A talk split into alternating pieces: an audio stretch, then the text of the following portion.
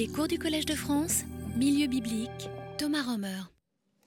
Euh, bonjour, nous retournons au pays de Madian où nous avons laissé Moïse euh, la semaine dernière. Vous vous souvenez que Moïse s'était installé dans le pays de Madian et je vous ai dit aussi que cette idée que Moïse a un lien avec les Madianites peut difficilement être expliquée par une sorte de construction tardive, euh, comme euh, certains de mes collègues le proposent, euh, proposant même que Madian serait un peu un pays mythique, alors que c'est un, un, endroit tout à fait réel, bien qu'on n'a pas trop d'idées ce que les auteurs bibliques avaient vraiment en tête quand ils parlent de Madian, mais c'est quand même une région au long du golfe d'Aqaba ou encore un peu plus haut, ici, dans la région d'Édom.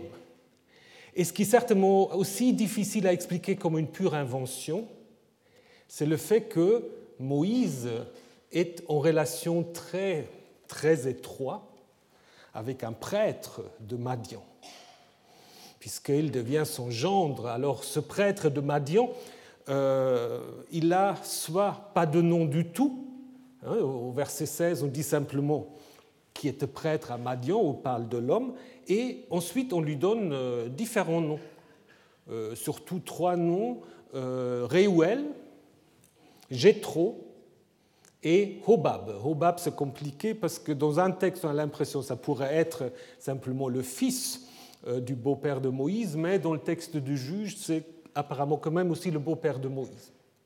Donc, qu'est-ce que ça nous indique? Ça nous indique que probablement on ne savait pas très bien comment il s'appelait, ce prêtre de Madian, et qu'on lui a donné des noms. Est-ce que c'est des noms madianites? Pas vraiment, mais tous des noms qui, euh, qui nous mènent vers Édom ou le sud. Hein apparaît euh, en Genèse 36 dans la liste des descendants de Ésaü, donc les Édomites à plusieurs reprises. Réuel veut dire simplement l'ami, de, le proche de El. Et également Jétro, dont euh, on a plusieurs variantes. Le nom veut dire le reste, probablement donné à un enfant qui est vivant lors de la naissance alors que la mère euh, décède, donc c'est lui qui reste. Hein, avec euh, Jétro, Jéter, Jitra, euh, c'est tous le même nom. Et de nouveau, nous sommes là dans Séhir, Édom, ou aussi chez les Ismaélites, de nouveau dans le sud. Donc, vous voyez, on est toujours en fait un peu dans la même région. Et euh, ça confirme un peu ce que nous avons dit il y a, il y a deux, trois ans, que l'origine même de Yahvé peut venir de ces terres de. Donc euh, la forme Gétro, d'ailleurs, est certainement un nom récent, comme l'a montré Axel Knauf, avec le O à la fin, euh, qui, euh, qui s'ajoute au Jeter. Donc c'est déjà une influence un peu des langues arabiques et donc ne peut guère être antérieur au 7e siècle. Donc tous ces noms, comme je vous ai dit, nous mènent dans le sud, chez les Édomites. D'où l'idée, euh, mais ça on ne va pas en discuter maintenant, l'idée peut-être que Yahvé lui-même vient d'Édom, que c'était en fait un dieu édomite à l'origine. Alors nous avons vu maintenant le beau-père, et il nous manque évidemment encore la femme de Moïse, Tsipora.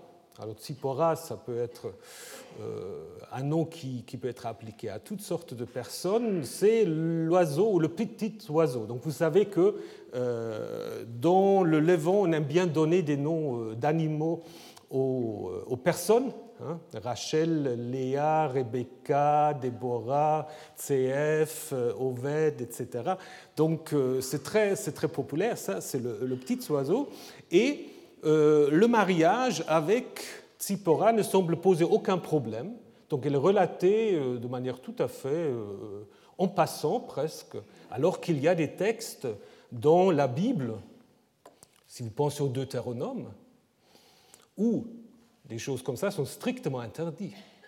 Pensez aussi est, ce qui se passe au nombre 25, où il y a des Israélites qui euh, se mélange avec des femmes madianites, ce qui est très mal vu, ce qui donne même l'occasion euh, d'une guerre. Donc ici, apparemment, aucun problème. Euh, ce mariage ici débouche sur un fils, Gershom. Nous allons voir que ce n'est pas la seule tradition, puisque dans d'autres textes, Moïse a deux ou plusieurs fils. Ici, on ne parle de Gershom, Gershom dont on ne sait pas exactement ce que veut dire le nom, mais qui est expliqué ici avec euh, la racine guerre, guerre qui veut dire l'immigré, l'étranger. Moïse lui donne le nom en disant euh, Il s'appelle Gershom car je suis devenu ici, Cham, un immigré, guerre. Donc on peut avoir l'impression que Moïse veut s'installer euh, définitivement à Madian comme un guerre, comme un immigré qui se met sous la protection de quelqu'un d'autre. Hein, ce que fait Abraham quand il vient chez le Pharaon Genèse 12 et ainsi de suite. Alors ce Gershom, on le retrouve, on le retrouve ailleurs dans la Bible, mais dans un contexte un peu louche presque. Parce que vous avez dans le livre des juges une histoire euh, des fils de Dan, donc de la tribu de Dan, qui cherchent leur territoire et qui engagent apparemment des, euh, des prêtres, des lévites, mais qui fabriquent des statues, donc des statues divines portables. Et donc on apprend que euh, parmi ces prêtres, il y a un dénommé Jonathan, fils de Gershom, fils de Moïse, qui donc servait les Danites avec la statue divine. Alors vous voyez que euh, dans le texte massorétique, euh, les massorètes n'ont pas supporté que c'était le fils de Moïse. Donc ils ont fait le fils de Manassé. Ce n'est pas très compliqué, il suffit de rajouter un N hein, et Moïse se transforme en Manassé. Mais évidemment, euh, à l'origine, c'est quelqu'un qui s'est sans doute réclamé de la descendance euh, mosaïque et qui, en effet, était un lévite. Et donc, ça nous apprend aussi quelque chose sur les lévites. Ces lévites étaient un peu des prêtres freelance qui euh, se mettaient, euh, si on croit le livre de Juges, au service de celui qui pouvait les payer. Donc, puisqu'on apprend que ce, ce, prêtre est dans la maison de quelqu'un qui a le moyen et puis ensuite se déplace avec eux. Donc il y a apparemment un lien avec Moïse. Peut-être euh, l'idée de raconter sa naissance ici est une manière un peu de gérer cette tradition du livre des juges, qui est peut-être en effet euh, plus ancien. Donc, comme je vous ai dit, mariage et installation, la question que maintenant l'auditeur, parce qu'à l'époque ce n'était pas les lecteurs, c'était les auditeurs, hein, ces textes étaient lus ou racontés, donc quand on arrive là, l'auditeur peut se poser la question, bon, alors c'est la fin, parce que vous connaissez beaucoup de contes fées se terminent, et voilà, ils eurent beaucoup d'enfants, et ils vivent, ils vivent heureuses, et de, de, manière heureuse, et de très longs jours. Donc est-ce que c'est terminé? Non, justement, ce n'est pas terminé, ça va être relancé par le récit de la vocation de Moïse. Mais avant qu'on arrive à cette vocation, il y a ce petit morceau que nous avons déjà vu qui était inséré à cet endroit-là par le dernier rédacteur du Pentateuque, un texte qui nous, qui nous vient de la source sacerdotale et où, pour la première fois dans l'histoire de l'Exode, on va maintenant euh, insister sur le fait que Dieu va intervenir. Jusqu'à maintenant, euh, Moïse s'est enfui d'Égypte, il est arrivé euh, à Madian, il s'est marié. Ben, on n'a pas encore appris ce que Dieu fait ou fait pas dans toute cette histoire. Maintenant, on va en effet apprendre que Dieu entend le gémissement des fils d'Israël qui crient, mais ils savent apparemment pas très bien encore vers qui ils doivent crier. Hein. dit simplement, au fond de leur, cœur, de leur dur travail, ils crièrent, mais vers qui? Ils ne savent pas très bien. Mais Dieu, Elohim, pas encore Yahvé, Elohim entend et se souvient de son alliance avec Abraham, Isaac et Jacob. Alors pour euh, le milieu sacerdotal, c'est ce souvenir de l'alliance et surtout le souvenir de l'alliance avec les patriarches qui devient le moteur de l'histoire de l'Exode. Alors nous avons vu que dans le récit ancien, il n'y avait pas encore le lien entre l'Exode et les patriarches. Ce sont en fait ces auteurs sacerdotaux qui essaie de montrer que c'est en fait la promesse et l'alliance conclue avec les patriarches qui va, euh, d'une certaine manière, motiver Dieu d'intervenir. Et comment va-t-il intervenir? D'abord par la vocation de Moïse. Donc ça, c'est un texte que vous connaissez. C'est le buisson ardent, notamment. Hein, le buisson ardent. On va voir ce que c'est ce buisson ardent. C'est aussi un restaurant pas trop loin d'ici. Euh, mais ce n'est pas ça dans l'histoire. Alors, quant à Moïse, il était en train de faire paître le petit bétail de Jéthro, son beau-père, le prêtre de Madian. Il mena le petit bétail au-delà du désert et il, il vint à la montagne de Dieu, à l'Oreb. Alors l'expression montagne de Dieu manque dans la Septante, peut-être pour des raisons dogmatiques, pour peut-être éviter l'idée euh, d'un Dieu qui habite sur la montagne, donc la Septante l'a pas. Le messager ou l'ange, angelos en, grec, malach, de Yahvé lui apparut dans une flamme de feu au milieu du buisson. Il vit et voici le buisson est en feu, mais le buisson n'était pas consumé. Moïse dit, je vais me détourner je verrai cette grande vision. Pourquoi le buisson ne se consume-t-il pas? Et Yahvéville qui s'était détourné pour voir Dieu l'appela au milieu du buisson, il dit, Moïse, Moïse. Il dit, me voici. Ça, ça vous rappelle aussi quelque chose. Abraham, Abraham, Hineni, me voici, même chose. Alors, puisque nous avons dans le même verset Yahvé et Elohim, vous voyez que le Pentateuque samaritain a mis deux fois Elohim, alors que la Septante a mis Curios. Euh, les deux veulent apparemment harmoniser, parce qu'une fois on a Elohim et ensuite tout de suite Yahvé dans le même verset, ça fait peut-être un peu esthétiquement pas très bien, donc, euh, mais ce n'est pas un grand problème. Il dit N'approche pas de ces lieux, retire tes sandales de tes pieds. En effet, le lieu où tu te tiens est une terre sainte. Alors d'autres manuscrits, et le samaritain, ont le singulier. Retire ton sandal de ton pied, ça ne change pas grand-chose. Mais ça le rapproche davantage un autre texte que nous allons voir, qui se trouve dans le livre de Josué. Il dit, je suis moi le Dieu de ton père, le Dieu d'Abraham, d'Isaac et le Dieu de Jacob. Moïse cacha son visage car il craignait de regarder vers le Dieu. Dieu lui dit enlève tes sandales et qu'est-ce qu'il fait? Il se cache le visage. Donc il y a aussi un peu contradiction. Et surtout, il y a un autre problème euh, de grammaire. Le Dieu de ton père, le Dieu d'Abraham, d'Isaac, de Jacob. Donc il faudra avoir plutôt le Dieu de tes pères. Et c'est exactement ce qu'ont le Pentateuque samaritain et certains manuscrits de la Septante. Donc évidemment, c'est ce qu'on appelle la lectio facilior, c'est évidemment une harmonisation. Hein. Donc le texte original a en effet cette, euh, euh, cette difficulté que nous devons expliquer dans la suite.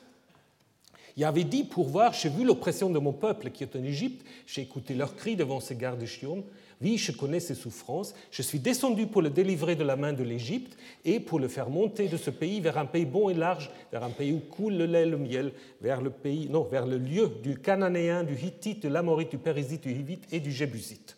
Et la Septante ajoute encore le Girgashite. Donc à ce moment-là, nous avons sept. On va voir tous ces noms un peu bizarres. Maintenant, voici que le cri des fils d'Israël est venu à moi et j'ai vu l'oppression avec laquelle l'Égypte les opprime. Et maintenant, va, je t'envoie vers Pharaon, fais sortir mon peuple, les fils d'Israël d'Égypte. Moïse dit, ô Dieu, qui suis-je? J'irai vers Pharaon, je ferai sortir les fils d'Israël d'Égypte. Il dit, en effet, je serai avec toi, et ceci sera pour toi le signe que c'est moi qui t'ai envoyé. Quand tu feras sortir le peuple d'Égypte, vous servirez le Dieu, Ha Elohim, sur cette montagne. Moïse dit au Dieu, voici, je vais aller vers les fils d'Israël et je vais leur dire, le Dieu de vos pères m'a envoyé vers vous, et ils me diront, quel est son nom? Que leur dirai-je? Alors maintenant, vous savez tout ce qui vient. La réponse est, Dieu dit à Moïse, je serai qui je serai, ou je suis qui je suis. Euh. Et il dit, ainsi tu parleras aux fils d'Israël, je serai m'a envoyé. Alors la Septante a ego emiho on, je suis letton. C'est déjà un peu plus philosophique et d'ailleurs correspond pas tout à fait à l'hébreu. Dieu dit encore à Moïse Ainsi tu parleras aux fils d'Israël. Le Dieu de vos pères, le Dieu d'Abraham, le Dieu d'Isaac et le Dieu de Jacob m'a envoyé vers vous.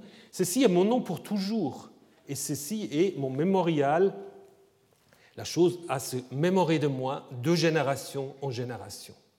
Va tu ressembleras les, les anciens d'Israël. Alors certains rajoutent les anciens des fils d'Israël, parce que les anciens jusqu'à maintenant on n'en a pas parlé. donc tu rassembleras les anciens d'Israël et tu leur diras, Yahvé, le Dieu de vos pères, s'est révélé à moi, le Dieu d'Abraham, d'Isaac et de Jacob, disons, pour m'occuper, je me suis occupé de vous et de ce qui vous est fait en Égypte. J'ai dit, je vous ferai montrer de l'oppression de l'Égypte vers le pays, le même qu'on a déjà vu avec tous ces peuples un peu curieux. Et donc, euh, vous constatez que la Septante continuait pas là le discours, mais dit et. Il dit donc comme si c'était un nouveau discours au verset 17, mais je pense qu'on peut laisser le texte massorétique. Ils écouteront ta voix, et tu iras, toi, les anciens d'Israël, vers le roi d'Égypte. Vous lui direz qu'Yahvé, le Dieu des Hébreux, s'est présenté à nous. Et maintenant, nous voulons aller chemin de trois jours dans le désert et nous voulons sacrifier à Yahvé, notre Dieu. Mais moi, je sais que le roi d'Égypte ne vous donnera pas la permission d'aller, même, pas même par une main forte. J'étendrai ma main et je frapperai l'Égypte par tous les miracles que je ferai au milieu d'elle. Après cela, il vous laissera partir. Alors en hébreu, c'est deux fois la racine shalach. Donc j'étendrai ma main, shalach, et il vous laissera partir, shalach et je ferai en sorte que ce peuple trouve grâce aux yeux de l'Égypte. Alors là, c'est des versets qui ont toujours euh, euh, intrigué les commentateurs. Lorsque vous vous en irez, vous n'irez pas les mains vides. Chaque femme demandera à sa voisine, pourquoi seulement les femmes euh, Donc le Pentateuque samaritain ajoute, un homme demandera à son voisin, et puis après une femme demandera à sa voisine. à celle qui séjourne dans sa maison des objets d'argent, des objets d'or et des vêtements.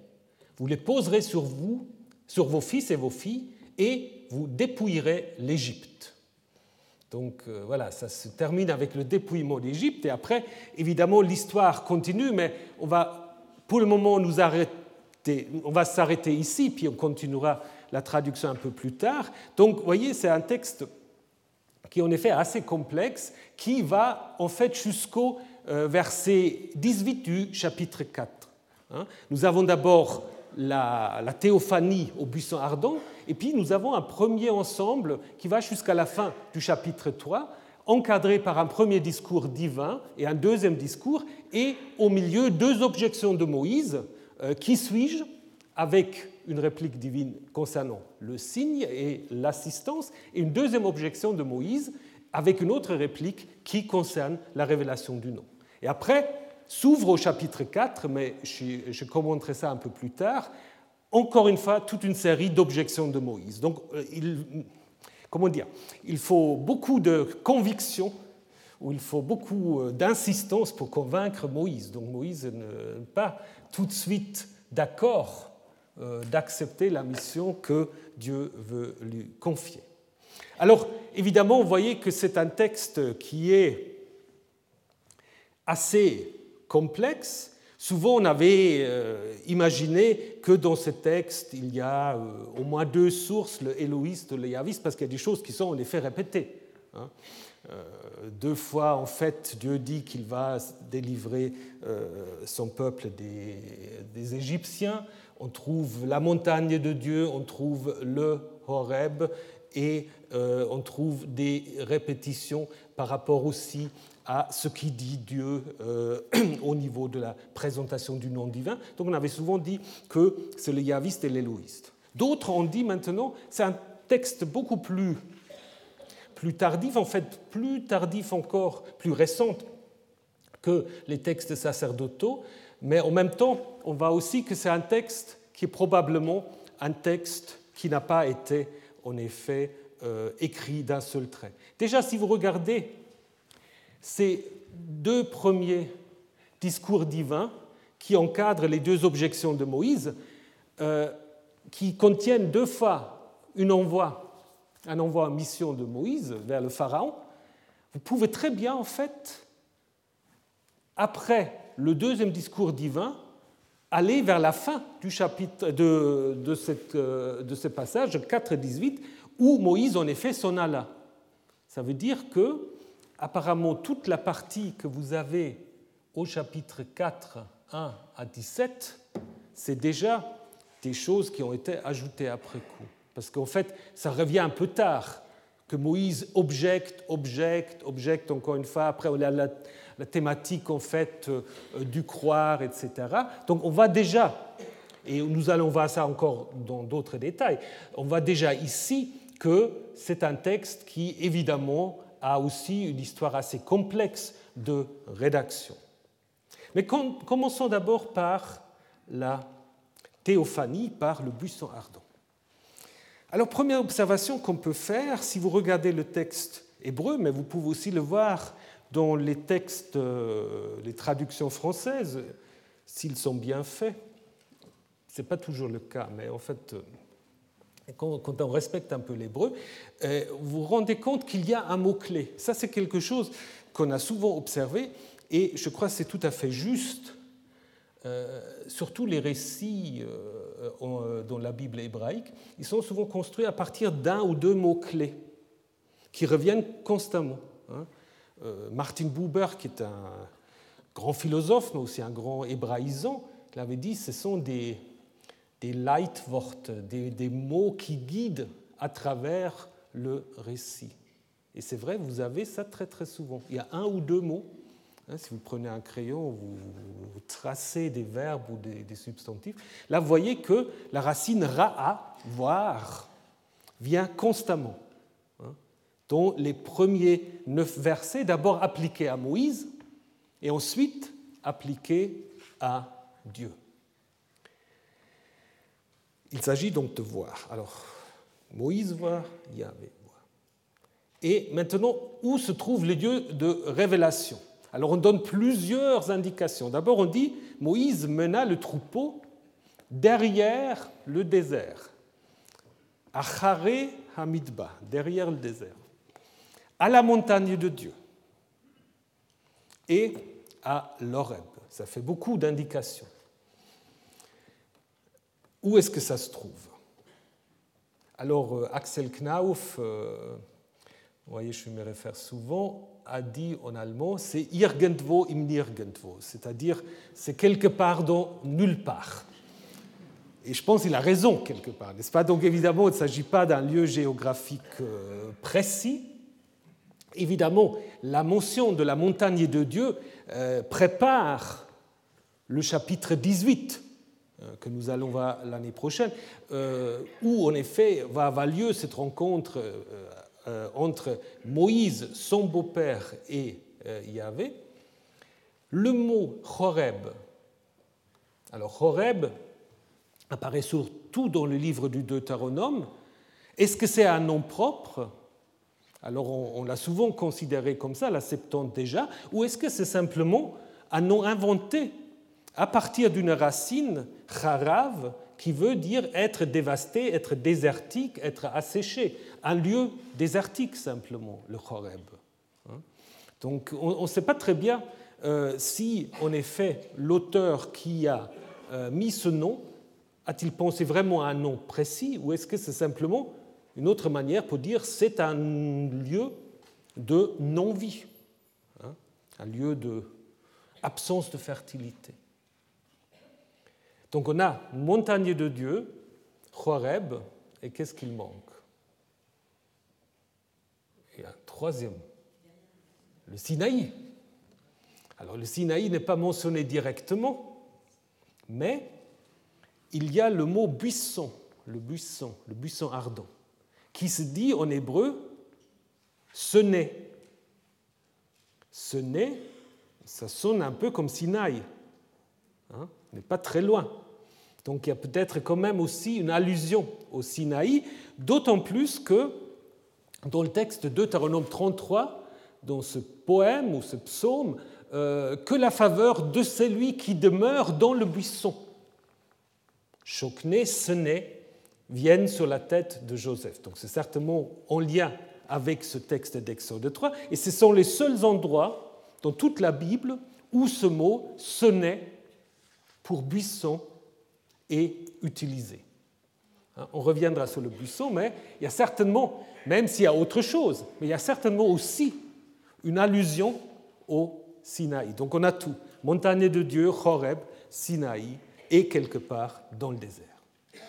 Du coup, ça nous montre aussi Et surtout, si on prend au sérieux ce que dit Knauf, irgendwo im Nirgendwo, euh, ça nous montre aussi qu'il ne faut peut-être pas chercher à localiser la montagne de Dieu.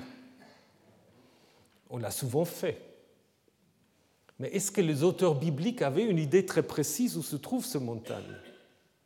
Ou peut-être même qu'ils avaient pensé à, différentes montagnes? En Juge 5, on dit que Yahvé vient de Séhir. Séhir, c'est à Édom. Donc si Yahvé vient de Séhir, sa montagne doit, quelque part, doit être quelque part en Édom. En Deutéronome 33, texte dont on a déjà vu un extrait tout à l'heure, Yahvé est venu du Sinaï. Pour eux, il a brillé de Séhir. Il a resplendi depuis le monde de Paran, il est arrivé à Meribat Kadesh.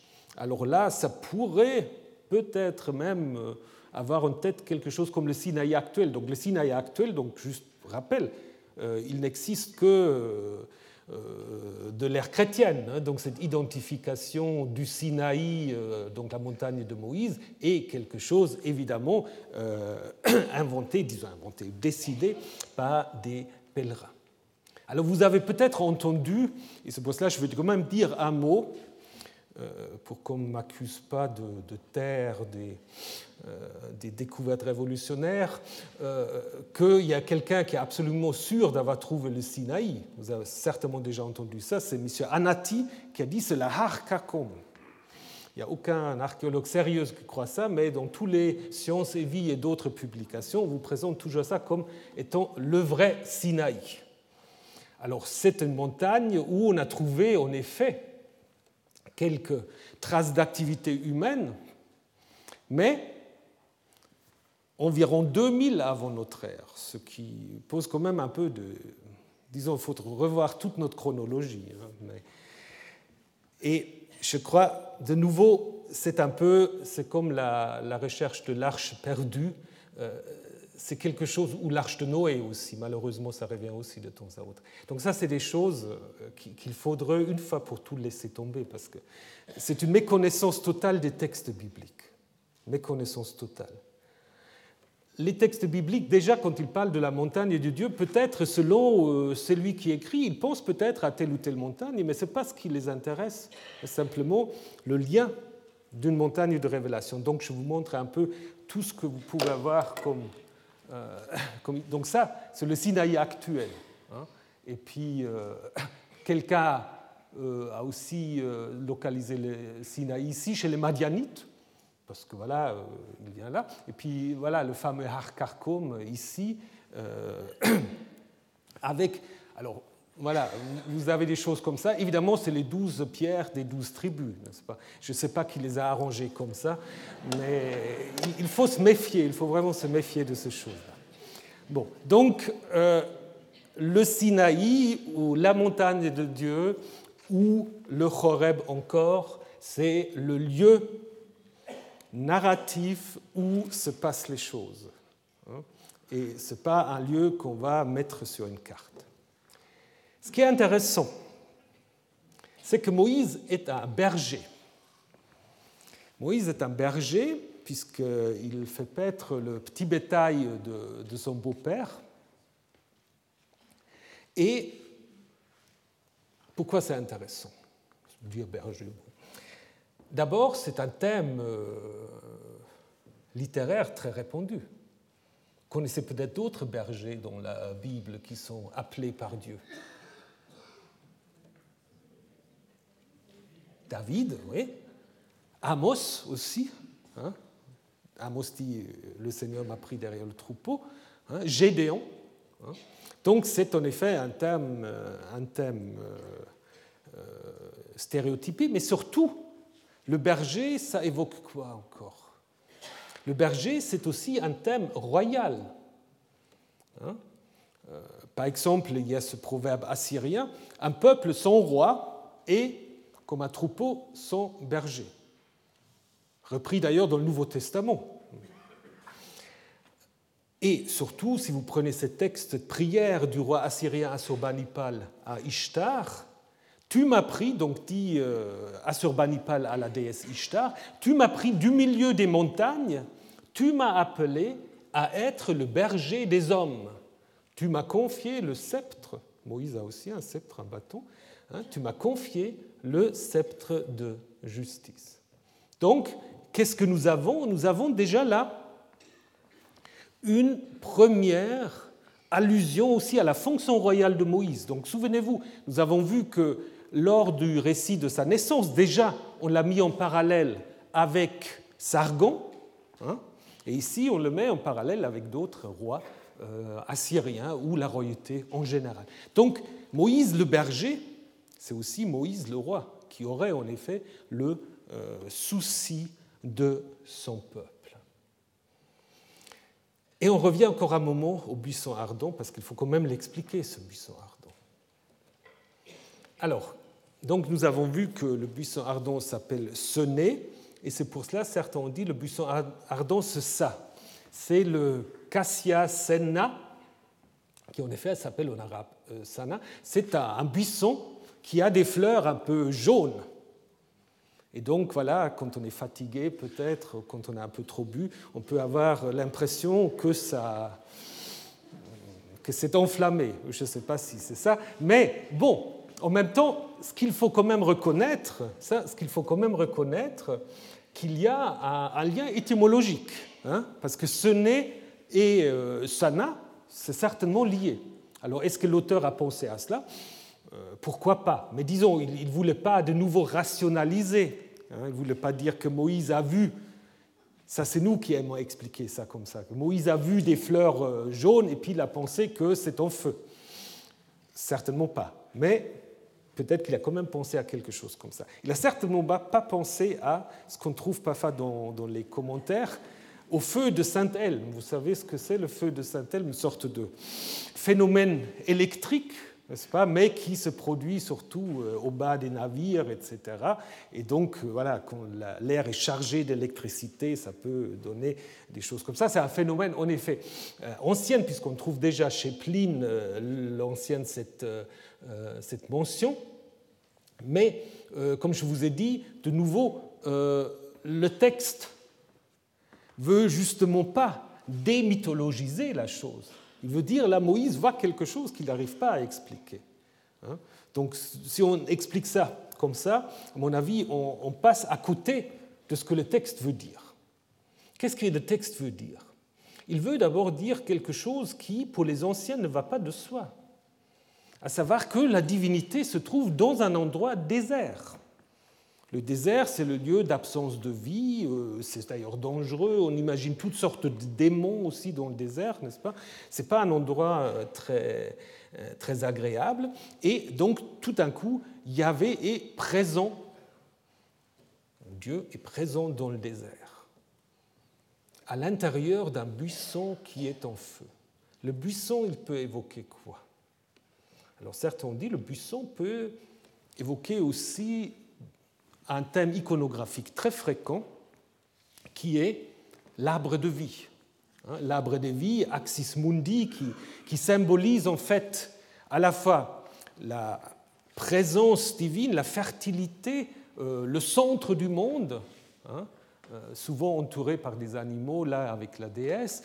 Euh, et en fait,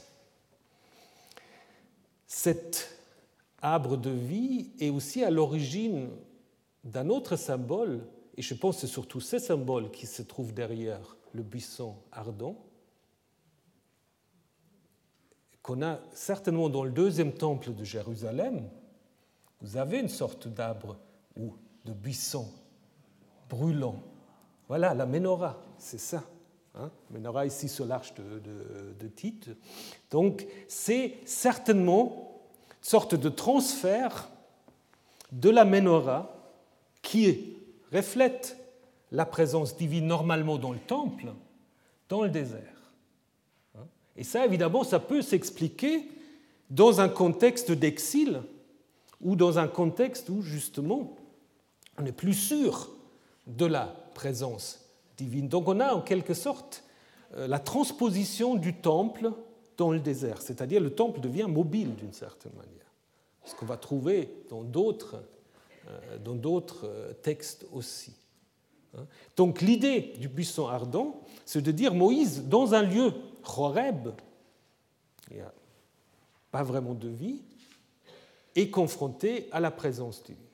Alors comment il est confronté? Par, d'abord par l'ange par le malach euh, qui est mentionné ici, mais probablement, très probablement, ce terme de malach a été inséré dans ce texte. D'abord, c'était simplement Yahvé lui apparu dans une flamme de feu.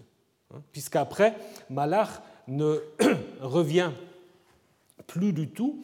Et Erhard Blum a aussi rendu assez vraisemblable le fait que de la Genèse jusqu'au livre de Josué, il y a des textes précis où en fait, et ça c'est évidemment quelque chose qui reflète euh, une époque avancée, où on peut plus tellement imaginer une rencontre directe entre Dieu et les hommes.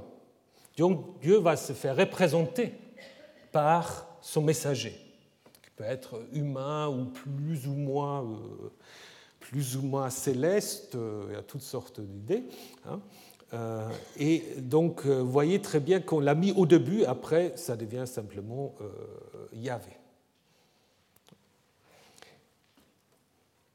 Si vous regardez la suite, vous voyez qu'il y a une autre bizarrerie. Prenez le verset 5 et le verset 6. Le verset 5 dit N'approche pas de ce lieu, retire tes sandales de tes pieds. Mais le verset 5, il vient un peu trop tôt parce que Dieu ne s'est pas encore présenté. Comment, euh, pourquoi il faut déjà parler de la sainteté des lieux? Et comme je vous ai déjà dit, retire tes sandales de tes pieds et la réaction Moïse cache à son visage, euh, ça fait aussi un peu une tension. Et d'ailleurs, nous avons deux fois, Vaïomer, il dit. Alors qu'est-ce qu'on peut en déduire? Bah, Tout simplement, si vous enlevez le verset 5, ça se lit plus facilement. Passez directement du verset 4 au verset 6. Donc le verset 5 a été en effet inséré après coup. Pourquoi a été inséré? Ben Pour ceux qui connaissent bien la Bible, ils savent que le même, la même scène existe encore une fois dans la Bible au moment où euh, Josué, après avoir euh, fait traverser le peuple le Jourdain, a aussi une sorte de vision. Il voit le chef de l'armée céleste. Hein. Et le chef de l'armée céleste lui dit exactement la même chose. Retire ta sandale de ton pied. En effet, le lieu où tu te trouves est saint. Donc apparemment, on a voulu mettre les deux en parallèle. Moïse, au moment où l'Exode commence d'une certaine manière avec la vocation, et Josué au moment où justement euh, la conquête du pays commence puisqu'on a traversé le Jourdain. Donc en fait, ça sert à paralléliser les deux figures et mettre d'une certaine manière euh, Josué et Moïse dans une relation euh, très, très étroite euh, peut-être en effet, on peut attribuer ce verset à ce qu'on peut appeler une rédaction de l'exateuque qui voulait montrer en fait que Moïse est en quelque sorte le précurseur de Josué, mais Josué en fait a droit au même type de révélation. Donc souvenez-vous, lorsqu'on a discuté quelle est la Torah qu'on doit éditer, il y avait des gens qui voulaient encore rajouter le livre de Josué. Et ceux qui voulaient rajouter le livre de Josué, ils ont inséré ce texte-là pour montrer, voyez ce que fait Moïse ici, Josué va avoir la même vision. Donc il faut garder aussi le livre de Josué. La sainteté du lieu. Donc il faut enlever les sandales. Pourquoi? Vous connaissez cette coutume aujourd'hui si vous allez euh, dans une mosquée, mais aussi ailleurs, hein, donc euh, en Inde, au Japon, euh, n'importe. C'est évidemment une coutume très répandue. Alors on apprend dans le Midrash que les prêtres auraient fait leur service pieds nus dans le deuxième temple. Et ça semble aussi être sous-entendu par un texte de la fin de l'Exode, où en effet on dit que il faut se laver les pieds avant d'approcher l'autel. Et puis, alors, comme ils ne remettent pas de chaussures, donc apparemment, ils s'approchent aussi pieds nus. Mais alors, quelle, est la signification de ce rite? Pourquoi cette idée de, se déchausser lorsqu'on on se rapproche du saint, du sacré? Il y a plusieurs explications. Hein.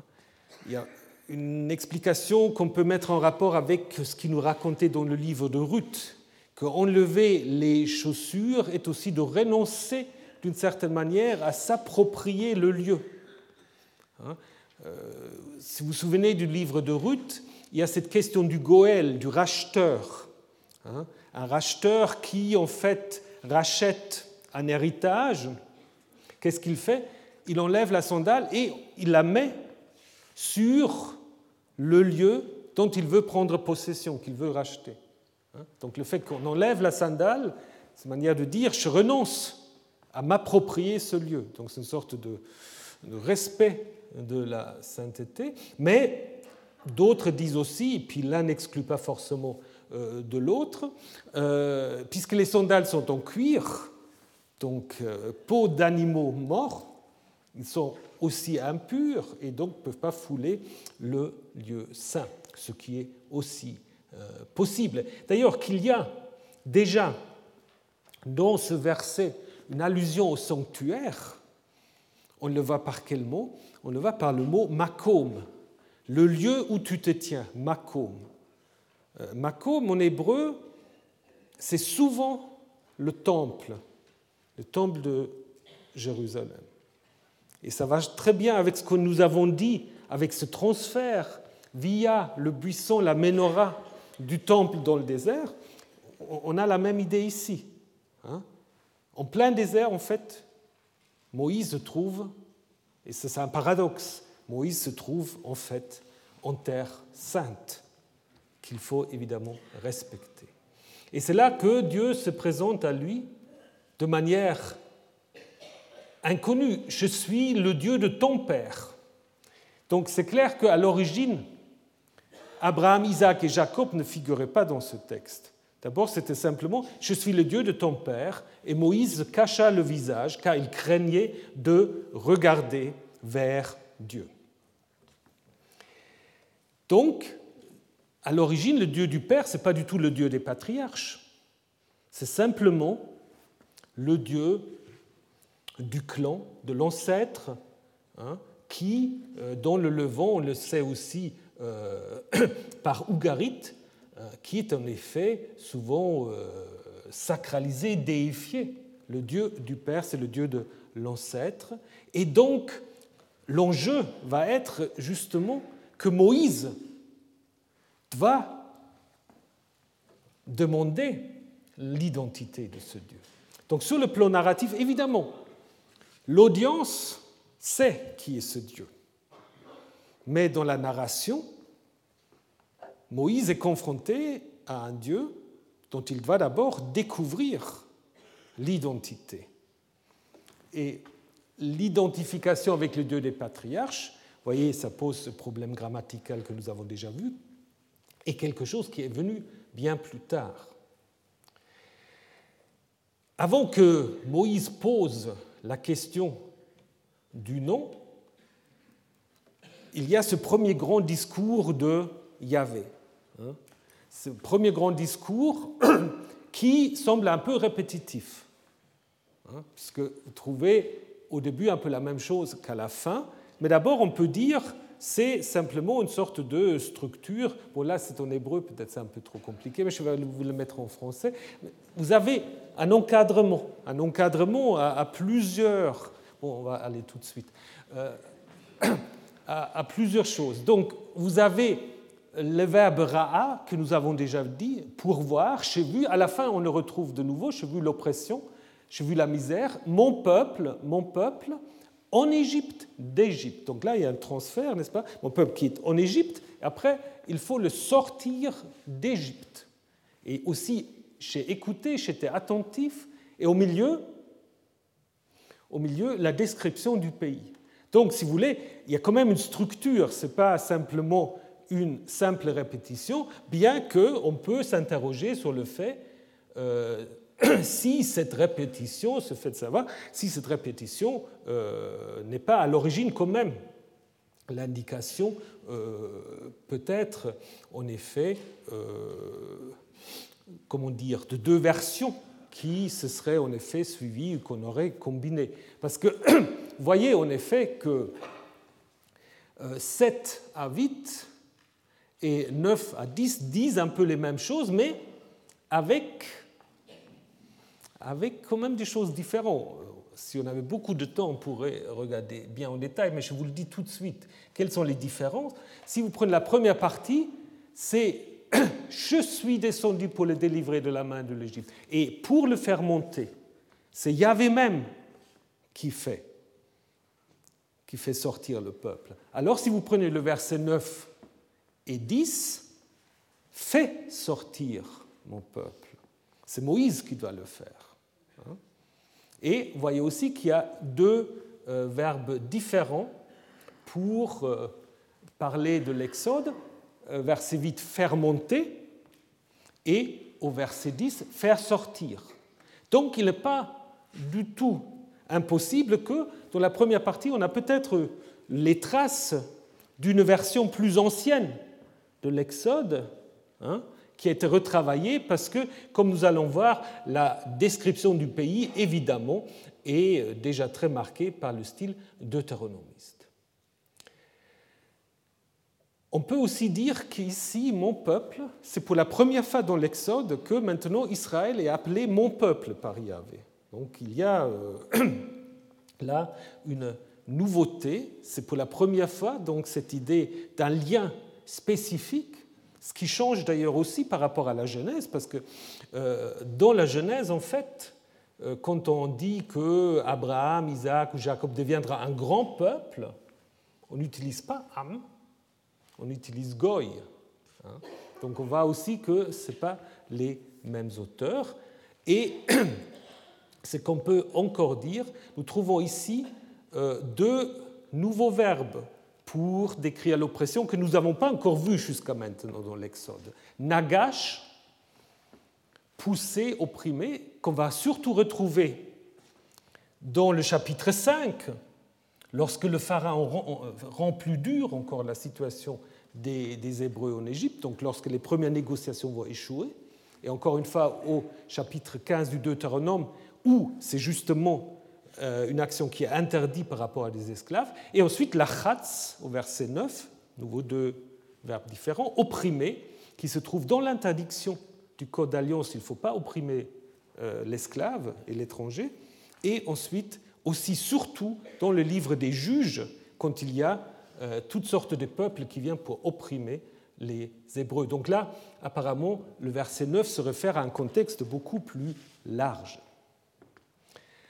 Mais venons-en à la description du pays. C'est un pays comment? C'est un pays magnifique. C'est un pays euh, vaste et bon. Mais curieusement, on ne dit pas que c'est le pays qui est promis au patriarche. Le pays est introduit comme si on n'avait jamais entendu parler. Ça aurait été très simple de dire simplement, c'est le pays que j'ai promis à Abraham, Isaac et Jacob.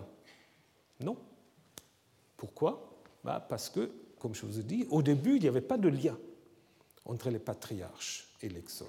Donc c'est pour la première fois ici, dans l'histoire ancienne de l'Exode, qu'on présente le pays. Le pays vaste et bon, c'est très souvent euh, dit dans le Deutéronome. Expression typique du Deutéronome, le pays bon. Hein. Vous avez ici un exemple. Et le pays où coule le lait et le miel. Le miel, c'est plutôt une sorte de jus de date hein, euh, qui s'appelle en arabe dips, et qui est aussi très typique du Deutéronome et des textes influencés par le Deutéronome. Donc c'est une sorte de pays de, de cocagne.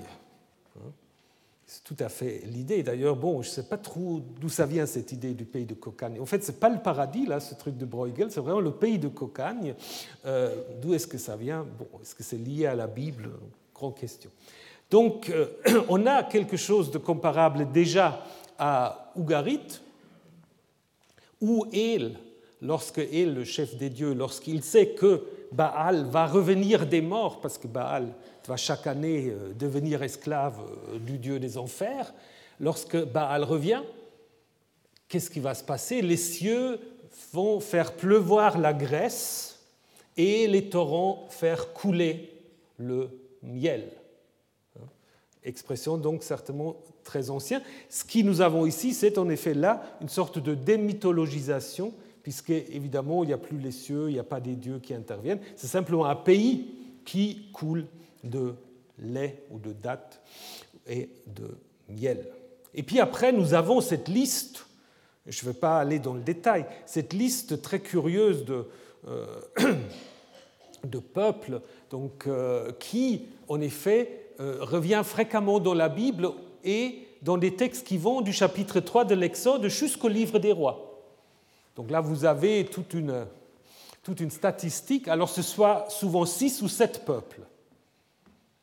Alors on a essayé de nouveau aussi à, savoir qu'est-ce que c'est comme peuple. Il y a toutes sortes de peuples. Hein. Donc euh, les Cananéens, bon, les Cananéens, on sait que Canaan est un terme assez euh, assez vaste pour le Levant, peu précis, mais c'est un peu le terme qui désigne le pays où Israël va s'installer. Mais c'est un terme aussi souvent idéologique euh, pour euh, imaginer Israël n'est pas Canaan, n'est-ce pas? Israël doit se euh, détacher, se distinguer des Cananéens.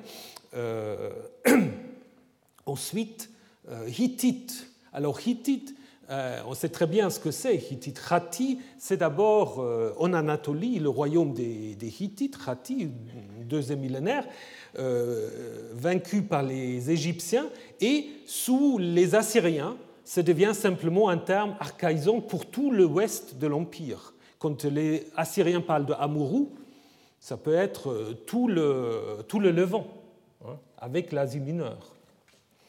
Et encore Amorite égale, Amorite, c'est la même chose. À l'origine, c'est cette région-là. Et les Assyriens, de nouveau, en font une désignation de tous les peuples de l'Ouest. Donc, jusqu'à maintenant, nous n'avons rien de précis. Hein. Nous avons des noms archaïques, Riti, euh, Amori, euh, Canaan, et puis nous avons des noms inventés. C'est un nom inventé avec une racine qui désigne en fait les habitants d'endroits non fortifiés. Les Girgashites, c'est pas très bien non plus. Est-ce que c'est un peuple allié aux Hittites, les Karkashim ou quelque chose comme ça? Les Hivites, c'est pas très bien non plus. Et les Jébusites, les Jébusites, c'est toujours à la fin.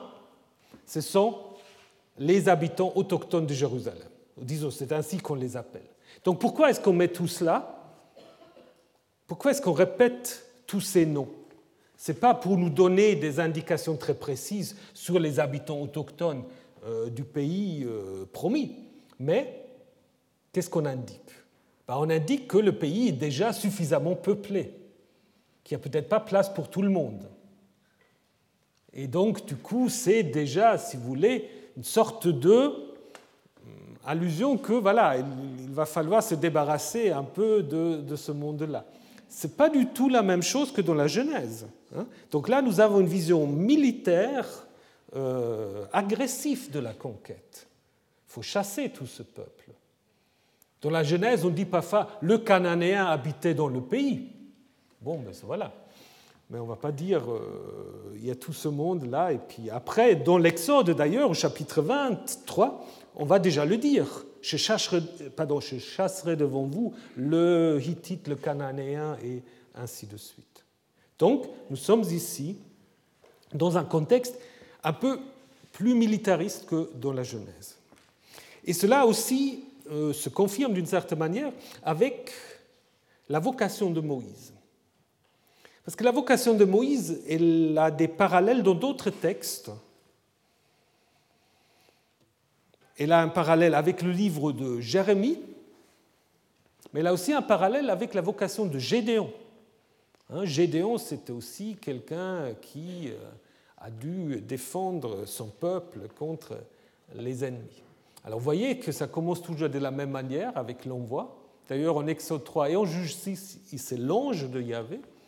Alors, je t'envoie, sauve Israël de Madian, c'est intéressant, puisqu'on juge 6, justement, euh, on on va se battre contre Madian, et tu iras où je t'enverrai. Et chaque fois, il y a une objection. Hein, qui suis-je? Comment peux-je sauver Israël? Mon clan est le plus faible.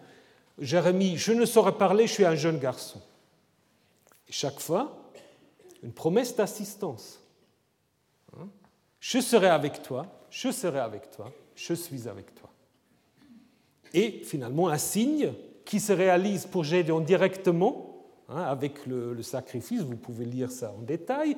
Euh, en Exode 3, c'est un signe qui est annoncé pour bien plus tard, donc ce n'est pas tellement fonctionnel, mais enfin. Et puis, euh, sous-entendu en Jérémie 1, c'est parce que c'est Yahvé lui-même qui touche la bouche du prophète. Donc, c'est clair que nous avons là clairement le même genre littéraire qui est appliqué à ces trois textes. Et alors, qu'est-ce qu'il faut en faire? D'abord, il faut dire qu'en ce qui concerne les parallèles avec Jérémie, c'est très clair qu'on veut faire de Moïse le premier des prophètes. Moïse est ici installé comme étant le premier prophète. C'est lui qui reçoit la même vocation que Jérémie. Et d'ailleurs, dans le chapitre 18 du Deutéronome, Moïse, quand il raconte ce qui s'est passé à, à l'Horeb, euh, il dit que le peuple qui ne veut pas entendre la voix de Yahvé parce que c'est trop dangereux, Hein? Donc Yahvé aurait dit à Moïse, ils ont, fait bien, ils ont bien fait de dire cela, c'est un prophète comme toi que je leur susciterai de milieu de leurs frères. Ça ne se trouve pas dans le Deutéronome au chapitre 5, ça ne se trouve pas non plus dans la péricope du Sinaï en Exode 19, donc c'est quelque chose de nouveau ici on fait de la médiation de Moïse au Sinaï aussi une médiation prophétique. Hein. Moïse est le premier prophète, mais un rédacteur s'est certainement dit, mais il n'a pas eu de récit de vocation. Donc, on a écrit Exode 3, 10 à 12. Mais en même temps, la vocation de Moïse est aussi construite comme celle euh, de Gédéon et aussi un peu, mais je ne voulais pas trop euh, compliquer les choses, aussi un peu comme la vocation de Saül. Donc ça veut dire que c'est aussi le prototype d'un sauveur, d'un chef militaire. Il est à la fois prophète et il est chef militaire. Et c'est très intéressant en fait, puisque nous avons, par exemple, cette image euh, où vous voyez qu'on a mis dans la même scène la, vocation de Moïse, ici, et la vocation de Gédéon. Donc l'artiste a senti en fait que les deux récits sont en effet parallèles, reliés entre eux. Et si on compare Jérémie 1, Juge 6 et Exode 3, lequel des trois est le plus récent? Lequel?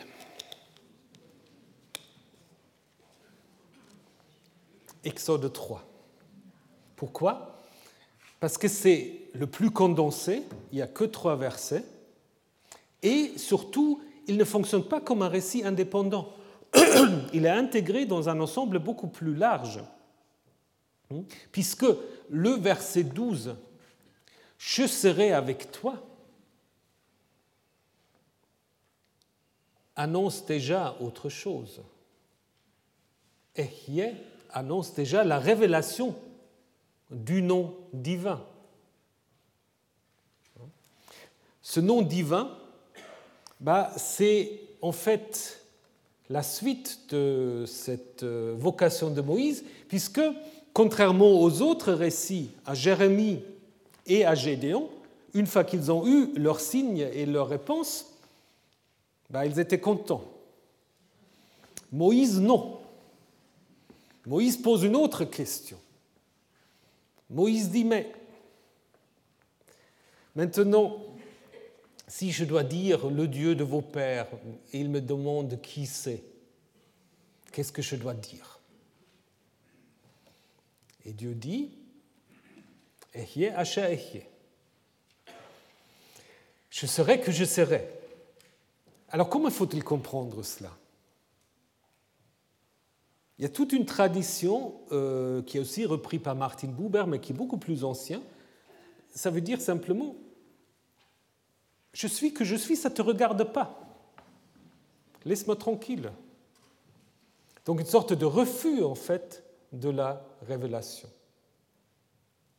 Alors, est-ce que c'est possible? Oui, si on se limite au seul verset 14. Si le récit se sera terminé là, on aura pu dire oui, c'est un refus de la, euh, révélation, euh, peut-être déjà en quelque sorte, une sorte de préparation du tabou. Donc vous savez que le judaïsme ne prononce plus le nom de Yahvé. Hein? Donc, et là derrière, il y a peut-être le début de ça, je suis que je suis. Voilà. Et en même temps, il y a aussi évidemment la reprise du Ehyeh, de cette promesse d'assistance. Donc, euh, lorsque Dieu dit à Moïse, je serai avec toi, il dit, Ehyeh, je serai avec toi. Et après, il dit, Ehyeh Asher Ehyeh, je serai que je serai. Donc, le Dieu qui refuse en quelque sorte de se révéler ici, bah, c'est le Dieu qui est en même temps avec quelqu'un. Hein. Donc, euh, ce que veut dire le verset 14, c'est que peu importe à la limite de savoir comment il faut appeler ce Dieu, ce qui est important, c'est que c'est un Dieu voilà, qui accompagne et qui est avec, et qui en même temps garde sa liberté. Évidemment, ça ne répond pas à toutes les questions de Moïse, et c'est pour cela aussi le texte continue, et nous devons aussi euh, continuer cette enquête la semaine euh, prochaine, parce que c'est quand même un Dieu qui dit finalement qui il est, mais surtout aussi un Dieu qui se révèle dans la suite comme un Dieu très très curieux. Puisque une fois qu'il a appelé Moïse à son service, il vient pour le tuer. Il vient pour le tuer. Et Moïse, en fait, euh, bah, il, il est sauvé de nouveau par une Madianite, par sa femme. Et tout cela, en fait, va préparer l'histoire des plaies. Donc ça, c'est le programme la semaine prochaine. Le nom de Dieu, Moïse et Tzipora et les plaies d'Égypte. Voilà, bon après-midi. Retrouvez tous les contenus du Collège de France sur www.colège-2-france.fr.